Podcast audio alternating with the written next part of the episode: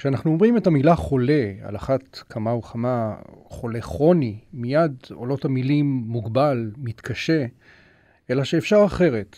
ואלון קוטב, מאמן ומנחה סדנאות לניהול מחלה, טוען שעם הכלים הנכונים, החולה יכול וגם צריך להפוך למנהיג, לא פחות. הפודקאסט הזה מוגש כשירות לציבור בחסות חברת מרק, ואיתנו כאמור אלון קוטב, שלום לך. היי, נעים מאוד. אז אתה מעביר כבר עשר שנים סדנאות בנושא חולה כמנהיג. מה זה אומר בעצם? אה, זה אומר קודם כל באמת שהקהל יעד הוא אה, חולים, ולא סתם חולים, אלא חולים כרוניים. אה, יש חולים אקוטיים, יש חולים כרוניים. חולה כרוני זה בעצם אדם, זה מאלרגיה, אסתמה, אוקיי? פסוריאזיס, אנדומטריוזיס, זה בעצם מחלות כמו טרשת נפוצה. מחלות שנשארות איתך. נשארות איתך. כן. זאת אומרת, אתה מקבל אותן, הן נשארות איתך, אתה מקבל אותן בגיל 20, 30, 40, אף אחד לא מכין אותך, ומסתבר שבאמת היום אה, כמעט כל תא משפחתי מתמודד עם אה, אה, אירוע של מחלה כרונית כזאת או אחרת. מתמודד, מתמודד או התמודד. מתמודד או התמודד, והמילה התמודד היא חשובה, כי אתה כבר מעביר את האחריות, איך שאתה אומר את זה, בעצם לחולה עצמו. וזה בעצם השיחה. כשמדברים על חולה כמנהיג, אז קודם כל באמת, ההבנה הראשונה היא שאם אין אני לי מי לי. וזו עבודה, הבנה מאוד חשובה. כי מה קורה, מה קורה בעצם במוחו של uh, אדם מן היישוב שחי, מתפקד שזה, אתה יודע, כרגיל? אתה מסתכל על חולה, איך חולה נראה. אתה מסתכל על חולה, איך חולה נראה. מישהו שוכב במיטה ומישהו מטפל בו. זאת אומרת, מערכת יחסים שהיא פסיבית. ואז החולה מצפה להגיע לרופא ולהגיד לו, אוקיי, תשמע, אני באמת חולה, אבל בוא. והרופא יגיד לו, אחלה, תיקח את הכדורים ותעשה ספורט ותשקם את עצמך ותלך אפילו לטיפול נפשי, כי אתה חייב את זה. אוקיי. Okay. גם אם אני אתן לך את כל התרופות בעולם, אם אתה לא תשקם את עצמך, אוקיי? Okay, ולא תעשה תזונה, ותעשה ספורט, ותחשוב נכון, ותוריד לחץ, הם אומרים את זה. הם מציירים להם ציור ואומרים להם, הנה, זה התרופות, זה 20 אחוז, וכל השאר. הבעיה השנייה, שהחולים הכרוניים, אם אתה בודק את מדד הציות לתוכנית רפוא, רפואית, בנו להם תוכנית רפואית, אומרים להם, קח שלוש פעמים כדור, תעשה שלוש פעמים ספורט, את התזונה, 100% compliance זה 100% ציות, אוקיי? הממוצע הוא 17%. 17 אחוז של ציות להוראות הרופא. ציות להוראות הבריאות, עזוב כן. הרופא. זה יותר מורכב מרק ה... עכשיו אני לוקח תרופה או אני עושה את הניתוח. מחלה כרונית היא מורכבת. היא מפתיעה. לחולה מאוד קשה לקבל החלטות שם, כי יש לו חוסר ודאות מאוד גדול. והשינוי הזה מחיים רגילים פתאום ל... ל... שפה בעצם, זה הנקודה שאנחנו רוצים להתערב. בדיוק בשינוי. כי באמת, כמו שתיארת, יש מסלול ללקוח. הוא לא מרגיש טוב ל- ללקוח, לחולה מן הסתם, אוקיי? אני פשוט אומר לקוח כי הם הלקוחות שלנו. ואנחנו מבינים שבאמת הם מתחילים לא להרגיש טוב, ואז אתה יודע, מתחילים לעשות בדיקות, ואז מגיע רגע הבשורה. רגע הבשורה, ואני רוצה להתעכב עליו, כי בעיניי, אם מדברים באמת על חולה כמנהיג, אז קודם כל חשוב מאוד להבין איפה באמת אנחנו רוצים שהוא יתחיל לחשוב על זה? על המהות הזאת שנקרא, אוקיי, אתה יכול להנהיג את חייך. לא רק שאתה יכול להנהיג את חייך, אתה יכול ליצור איכות חיים עם, עם מחלה כרונית. וזה מסר מאוד מאוד חשוב, שמי שמקשיב לנו בכלל, שידע, היום, בעידן שאנחנו חיים בו, ניתן ליצור איכות חיים עם מחלה כרונית.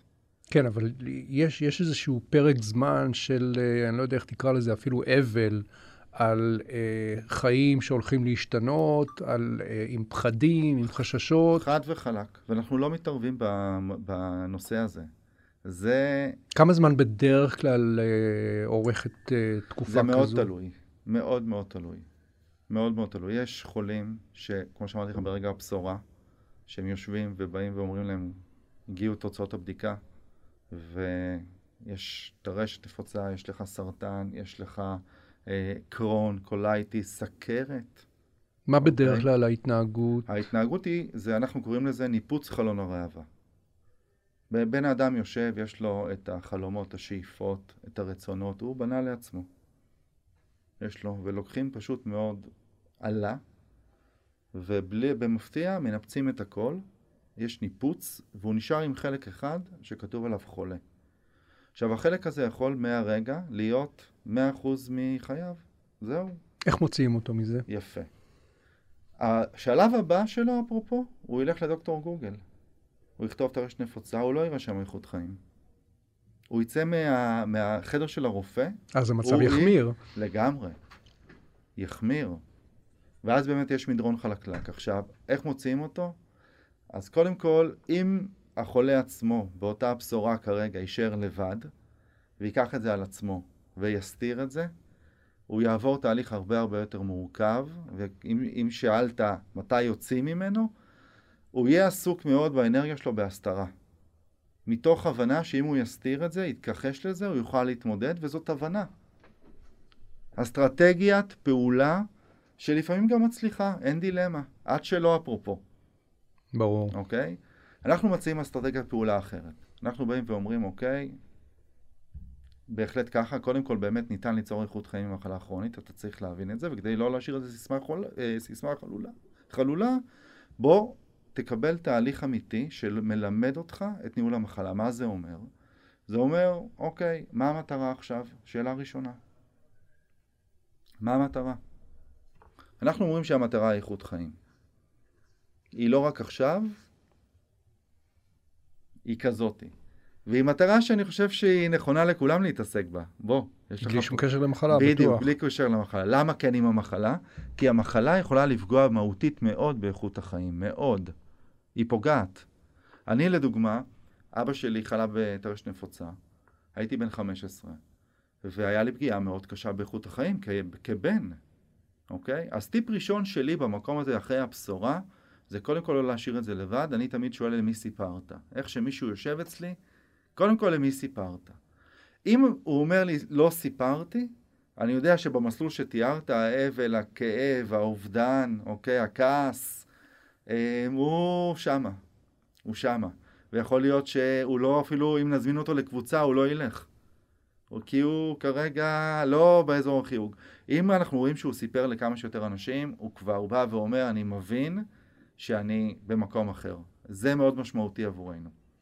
ואז מה קורה? נאמר בן אדם לא סיפר, אז אתם אה, מן הסתם מוליכים אותו למסלול כזה שהוא כן צריך לחלוק ו- ולספר? אם המטרה שלו לספר, אז בואו נשיג את המטרה הזאת. זאת אומרת, הוא צריך להגדיר מה זה איכות החיים עבורו. אם הוא בא ואומר, תקשיב, אני בשביל ההסתרה, הם אומרים, לא שלא תטעה, הם אומרים שהמחיר של ההסתרה הוא מטורף.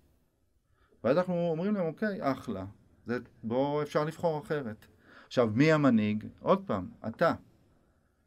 עכשיו, שאם מדברים באמת עוד פעם על המושג הזה חולה כמנהיג, אז קודם כל הוא צריך להנהיג את עצמו, וכל מנהיג קודם כל יודע באמת מה הוא רוצה ליצור, וכל מנהיג יודע שהוא צריך להיות פאבליק. הוא צריך to speak it. Mm-hmm. אם הוא לא יספיק, אם הוא לא ידבר על זה, אז לא תהיה באמת תנועה, אנחנו מסבירים להם את זה. זה נורא ברור, אתה רוצה ליצור תנועה, אתה רוצה שאנשים ילכו אחריך עם מה שאתה מאמין, you have to be public, אתה צריך להיות פומבי, אתה צריך להיות קל למעקב. קל למעקב זה אומר, ופה יש באמת איזושהי בעיה שאנחנו מזהים את זה אצל קהל של חולים כרוניים, שמאוד קשה להם להסביר את עצמם. מה זה כואב לי? מה אני מרגיש? מה עובר עליי? איזה עזרה אני צריך? גם כיום, בעידן שבו כל רשת חברתית מציעה אין ספור קבוצות תמיכה למחלות, לחולים. מאוד קשה, כי אה, לכל מילה יש משמעות. מה אני אומר לילד שלי? אבא חולה? הופה, רגע. מה אני אומר לאשתי? מה אני אומר בעבודה? מה אני אומר לחברים שלי? אני מדבר על זה או לא מדבר על זה? כי גם יש משמעות לדבר על זה. אני לא רוצה לדבר על זה. אני רוצה לדבר על החיים. כאילו, אנחנו שומעים אותם באמת אומרים את זה. אז ההיבט הזה של התקשורת, איך אתה מתקשר את האירוע הזה, הוא מהותי מאוד אצלנו. אנשים צריכים ללמוד לתקשר את זה. אם הם לא מדברים, הם לא יצליחו להשיג את המטרות שלהם, זה נורא ברור. זה השלב הראשוני. איזה עוד כלים הסדנאות שלך מעניקות לאותם חולים להתמודדות, ליצירת איכות חיים? אז תראה, אז הסדנות שלנו בעצם, קודם כל חשוב להבין את הרקע, מאיפה הן מגיעות. הרקע מאוד מאוד חשוב. ניהול זה מקצוע. יש כאלו גם אומרים שזה אומנות. אה, אני מגיע מ- מהעולם של העסקי. אני עשיתי תהליכי ניהול ומנהיגות בעולם העסקי, וראיתי באמת שכל מנהל שנכנס לתפקיד ניהולי, משקיעים בו, מכשירים אותו, בכלים הטובים ביותר, כדי שהוא ידע לנהל את הצוות שלו, את העשייה. והביא תוצאות. הביא תוצאות. ואז אמרנו, אוקיי, כל הרפואה יודעת היום שהתפקיד הכי חשוב אצל חולה כרוני זה שהוא ינהל את המחלה. אנחנו קוראים לזה ownership, הבעלות שלו על המחלה, כי אם הוא לא לוקח בעלות על המחלה, הוא יהיה חולה.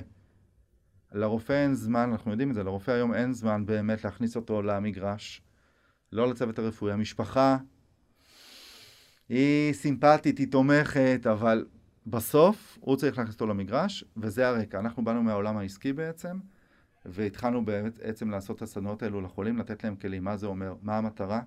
במי זה תלוי? אוקיי? ויותר נכון, מה תלוי בך? איך אתה מתקשר את זה? איך אתה מודד את ההצלחה? איך אתה יודע מה, איך אתה משנה את הדרך שלך, איך אתה מתמודד עם uh, כישלונות. התחלת תהליך עכשיו, אתה רוצה להשיג מטרה, איך אתה מתמודד עם פחדים, איך אתה יוצר הרגלים, ריטואלים נכונים ליצור את הקצב הזה. זאת אומרת, ריטואל של מנהל בתחום העסקי זה נגיד כל יום ראשון בבוקר הוא אוסף את הצוות שלו ומדבר איתם שיחת פוקוס. איזה ריטואל אתה עושה בסגנון הזה עם השותפים שלך? אוקיי? ואתה ממש מתחיל להכניס את הבן אדם לנהל את האירוע הזה, זו שיחה חדשה, ואנשים מאוד מתחברים אליה. כי קודם כל, הם מבינים שמה שיש להם כרגע, שהמחלה מנהלת אותם, זה לא עובד. איך הם מבינים את זה? כל יום הם מסתכלים והם אומרים, זה לא עובד. פתאום אתה נותן להם פה שיטה שהיא, אוקיי, קודם כל היא נורא לוגית, היא נורא ברורה, קל לעקוב אחריה, והיא יוצרת תוצאות מטורפות.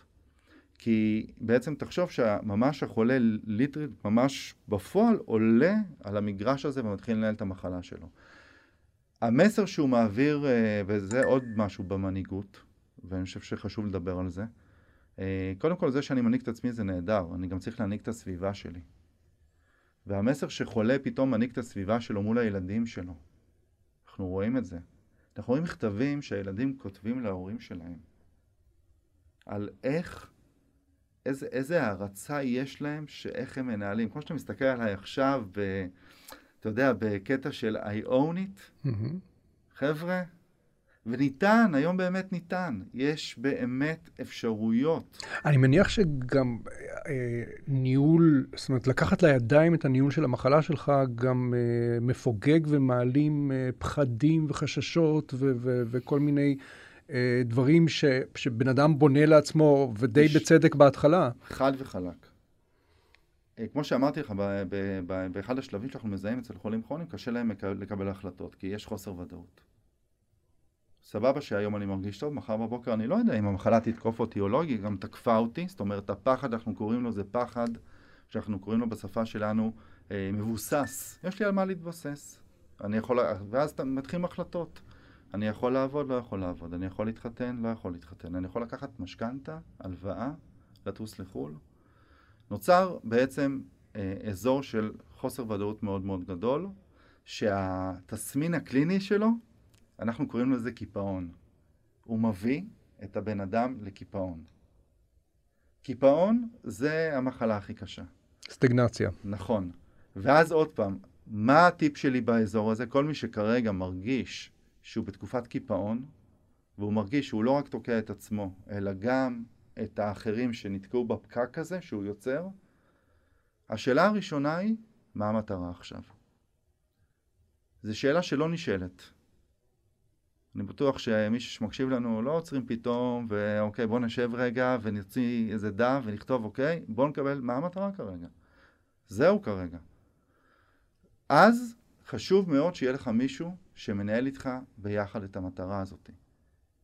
אם המטרה כרגע היא לקבל החלטה קטנה ולנוע קדימה, אז בואו נקבל את זה, בואו נראה איך עושים את זה. אם ההחלטה כרגע היא לעשות שינוי, בואו נגדיר את השינוי. לא יודעים להגדיר את השינוי, אנחנו מגדירים איתם את השינוי. מתחילים בעצם את התנועה הזאת, ועוד פעם, לבד אנשים לא יודעים. מהניסיון שלך, מה הקושי הכי מרכזי, הכי גדול של אנשים שנמצאים בסיטואציה הזו? יש כמה מהם, אני אתן את הטופ שלוש, אוקיי? כי קודם כל באמת מאוד מאוד קשה. אנחנו נמצאים בתקופה מאוד מאוד קשה גם מבחינת הוודאות העולמית. תקופת הקורונה בעצם יצרה חוסר אמון מאוד גדול בעולם, ואז יש לי עוד חוסר אמון בגוף. חוסר אמון, חוסר ודאות. נכון. החוסר אמון יוצר את החוסר ודאות, ממש ככה, חד משמעי, ומאוד קשה. תקופה עם, אנחנו רואים תשישות מאוד גדולה, מועקה מאוד מאוד גדולה, לבד. הלבד בעיקר, אם אני מדרג, זה קודם כל באמת תחושת העייפות. שתיים, זה הלבד. הלבד בעיקר כי הבדידות היא לא בהכרח שאין סביבי אנשים, זה שלא מבינים אותי. כאילו, יש מחלות שקופות. כן. איך אני אסביר מה עובר עליי? וזה יוצר תחושה של לבד מאוד מאוד קשה, ובגלל שכמו שאמרנו, כל הסביבה הזאת היא נורא קשה להתמודד עם הלבד. והדבר השלישי זה חוסר שליטה. פחד מחוסר האונים, חוסר השליטה שאתה לא שולט. אתה לא שולט. אה, הוא פחד מאוד מאוד גדול. אנחנו מאוד ממליצים במקום הזה, יש תהליך, כמו שיש תהליך שנקרא ניהול אה, יעדים, אוקיי? בואו, מה המטרות, מה היעדים, ובאמת ללכת לכיוון הזה. אה, יש תהליך שנקרא ניהול פחדים.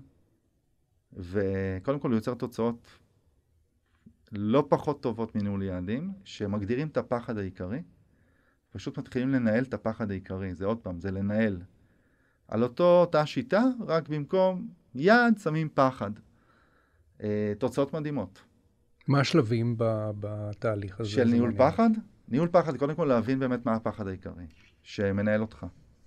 יש ארבעה סוגי פחדים עיקריים, יש פחד מכישלון, פחד מוות, פחד מחוסר אונים אה, ופחד נטישה. כן. אוקיי? אימא שלי, כל פעם שהיא חושבת שאני נוטש אותה, היא... זה נגמר, זה כאילו ציפורניים. רק מזה שאני בא, שאני לא, לא, שאני בא ואני אומר לה, אני לא מגיע לשישי. היא... אני שומעת נטישה. והיא לבד. אז כל אחד עם הפחדים שלו. ואז מזהים את הפחד העיקרי, אוקיי? ואחרי שמזהים את הפחד העיקרי, מתחילים את השאלה הבאה, אוקיי? זה מה, אוקיי? המחירים שאני משלם כרגע. בואו נבין כרגע מה מזה שזה הפחד שלי, איזה מחירים אני משלם. ובן האדם מבין שהוא משלם פיילה של מחירים שם, ואז שואלים אותו, אוקיי, מה עכשיו, השאלה הבאה היא, מה אתה רוצה שיקרה שם? לפעמים הוא לא יודע להגיד, שזה בסדר גמור. אז שואל, שולחים אותו ללמוד מה להגיד שם, מה הוא רוצה שיקרה שם, איך זה נראה, ואז בונים איתו תהליך, ממש איך הוא משיג את זה. זה תהליך מורכב יחסית, הוא פשוט לעשייה. עוד דבר שאני מאוד ממליץ עליו, את התהליכים שלכם, כל תהליך שאתם עושים, שאני קורא לזה, זה במתודת שלוש על שלוש על שלוש, אוקיי? מקסימום שלוש מטרות או שלושה יעדים, לא יותר. אחרי זה שלושה שותפים. לכל, גם עכשיו, אם אני מגדיר, יש לי פחד שאני רוצה עכשיו לעבוד עליו, לדוגמה, אני, יש לי פחד מכישלון, זה הפחד המהותי שלי, אני רוצה לעבוד עליו, אין בעיה. מי השותפים שלי? אה, זה יכול להיות כל אחד, אבל תחשבו על זה מאוד. כי שותף כל. מביא למחויבות בעצם. חד וחלק. הוא גם מביא למחויבות וגם זה תהליך נכון. כן. כי אם דיברנו על המקום הקשה ביותר שזה הלבד, אז מראש אתה, תראה איזה יופי. אתה מראש מגדיר שאתה לא לבד. עד שאתה לא מוצא שותף, אתה לא יוצא. זה כאילו, זה הופך להיות, אפרופו, מנהל טוב, ככה עובד. כן. בוא, לקראת הסוף, תראה איך שהזמן רץ כשנהנים. אה, השאלה אם אתה באמת נהנה, כי אתה יודע, אנחנו מדברים, זה, זה קטע, זה, זה מעניין, כי אנחנו מדברים בעצם על מחלות כרוניות ועל קשיים. ויש פה בשיחה הזאת... אבל הצד האופטימי של, נכון, ה, של העניין. נכון, יפה.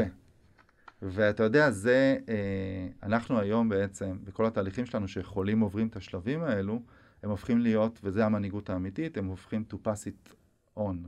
והם הופכים להיות חולה, מאמן, חולה. ואז באמת כולם הרוויחו. כן. זה המהות בעיניי, זאת, זה חולה כמנהיג. בסוף, שהוא גם מנהיג את עצמו וגם מנהיג את הסביבה שלו. זה מנהיגות, זה תנועה אמיתית. כן, עכשיו, אתה, אתה כבר עשר שנים עוסק ב, בנושא הזה.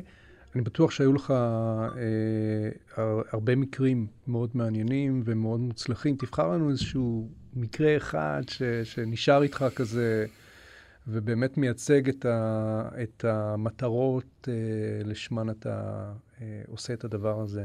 אז uh, השותפה שלי, כי אני גם לא לבד באזור הזה, ויש לי הרבה שותפים בדברים האלו, השותפה היקרה שלי, אה, קרן מגור, uh, אותה פגשתי באמת לפני עשר שנים, בסדנה הראשונה, ששאלתי אותה למה היא הגיעה, כי אני שואל כל בן אדם שמגיע אליי למה הוא פה, אז היא מסתכלת עליי ואומרת לי, בגלל שפרופסור ארכירון אמרה לי. פרופסור ארכירון היא השותפה שלנו, אפרופו לכל התנועה הזאת, היא, היא אה, מנהלת המרכז אה, בשיבא אה, של טרשת נפוצה. כן. ואוקיי, אז היא אמרה לי, אחירון, מס... תשובה מספיק טובה אפרופו, אין לי בעיה. ואז שאלתי אותה, אוקיי, מה המטרה? ואז היא אמרה לי, המטרה שלי זה ללכת. היא באותו רגע, בתקופה הזאת, היא הייתה בת 34, שותפה בכירה במשרד עורכי דין, נכנסה למשרד ופשוט מאוד חטפה התקף, ושלושה חודשים הייתה נוטרלת. אמ, וזאת הייתה המטרה שלה. אמרתי לה, אוקיי, במי זה תלוי? מה תלוי בך? מי השותפים שלך? מתי זה קורה? בוא נבנה תוכנית, compliance, you know, מאמן, יאללה, מתחילים לעבוד.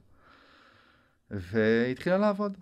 ואז היא התחילה ללכת, ואז היא באה לסדנה השנייה. שאלנו אותה מה המטרה.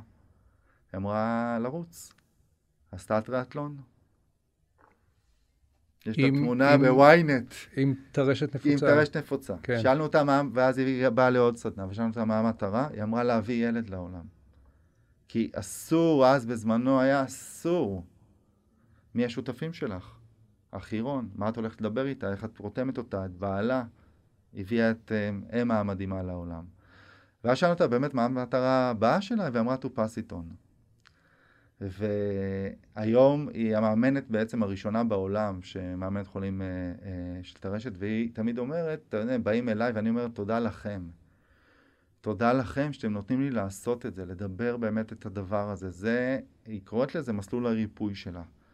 ואני קטונתי, אתה יודע, אבל בעולם שמדבר על מזור ועל ריפוי, שמישהו בסוף בא ואומר, הנה יש לי פה מקום שאני באמת יכול להתרפא, אני חושב שזה סיפור מדהים, ואני באמת חושב שהאפשרות הזאת צריכה להגיע לכולם.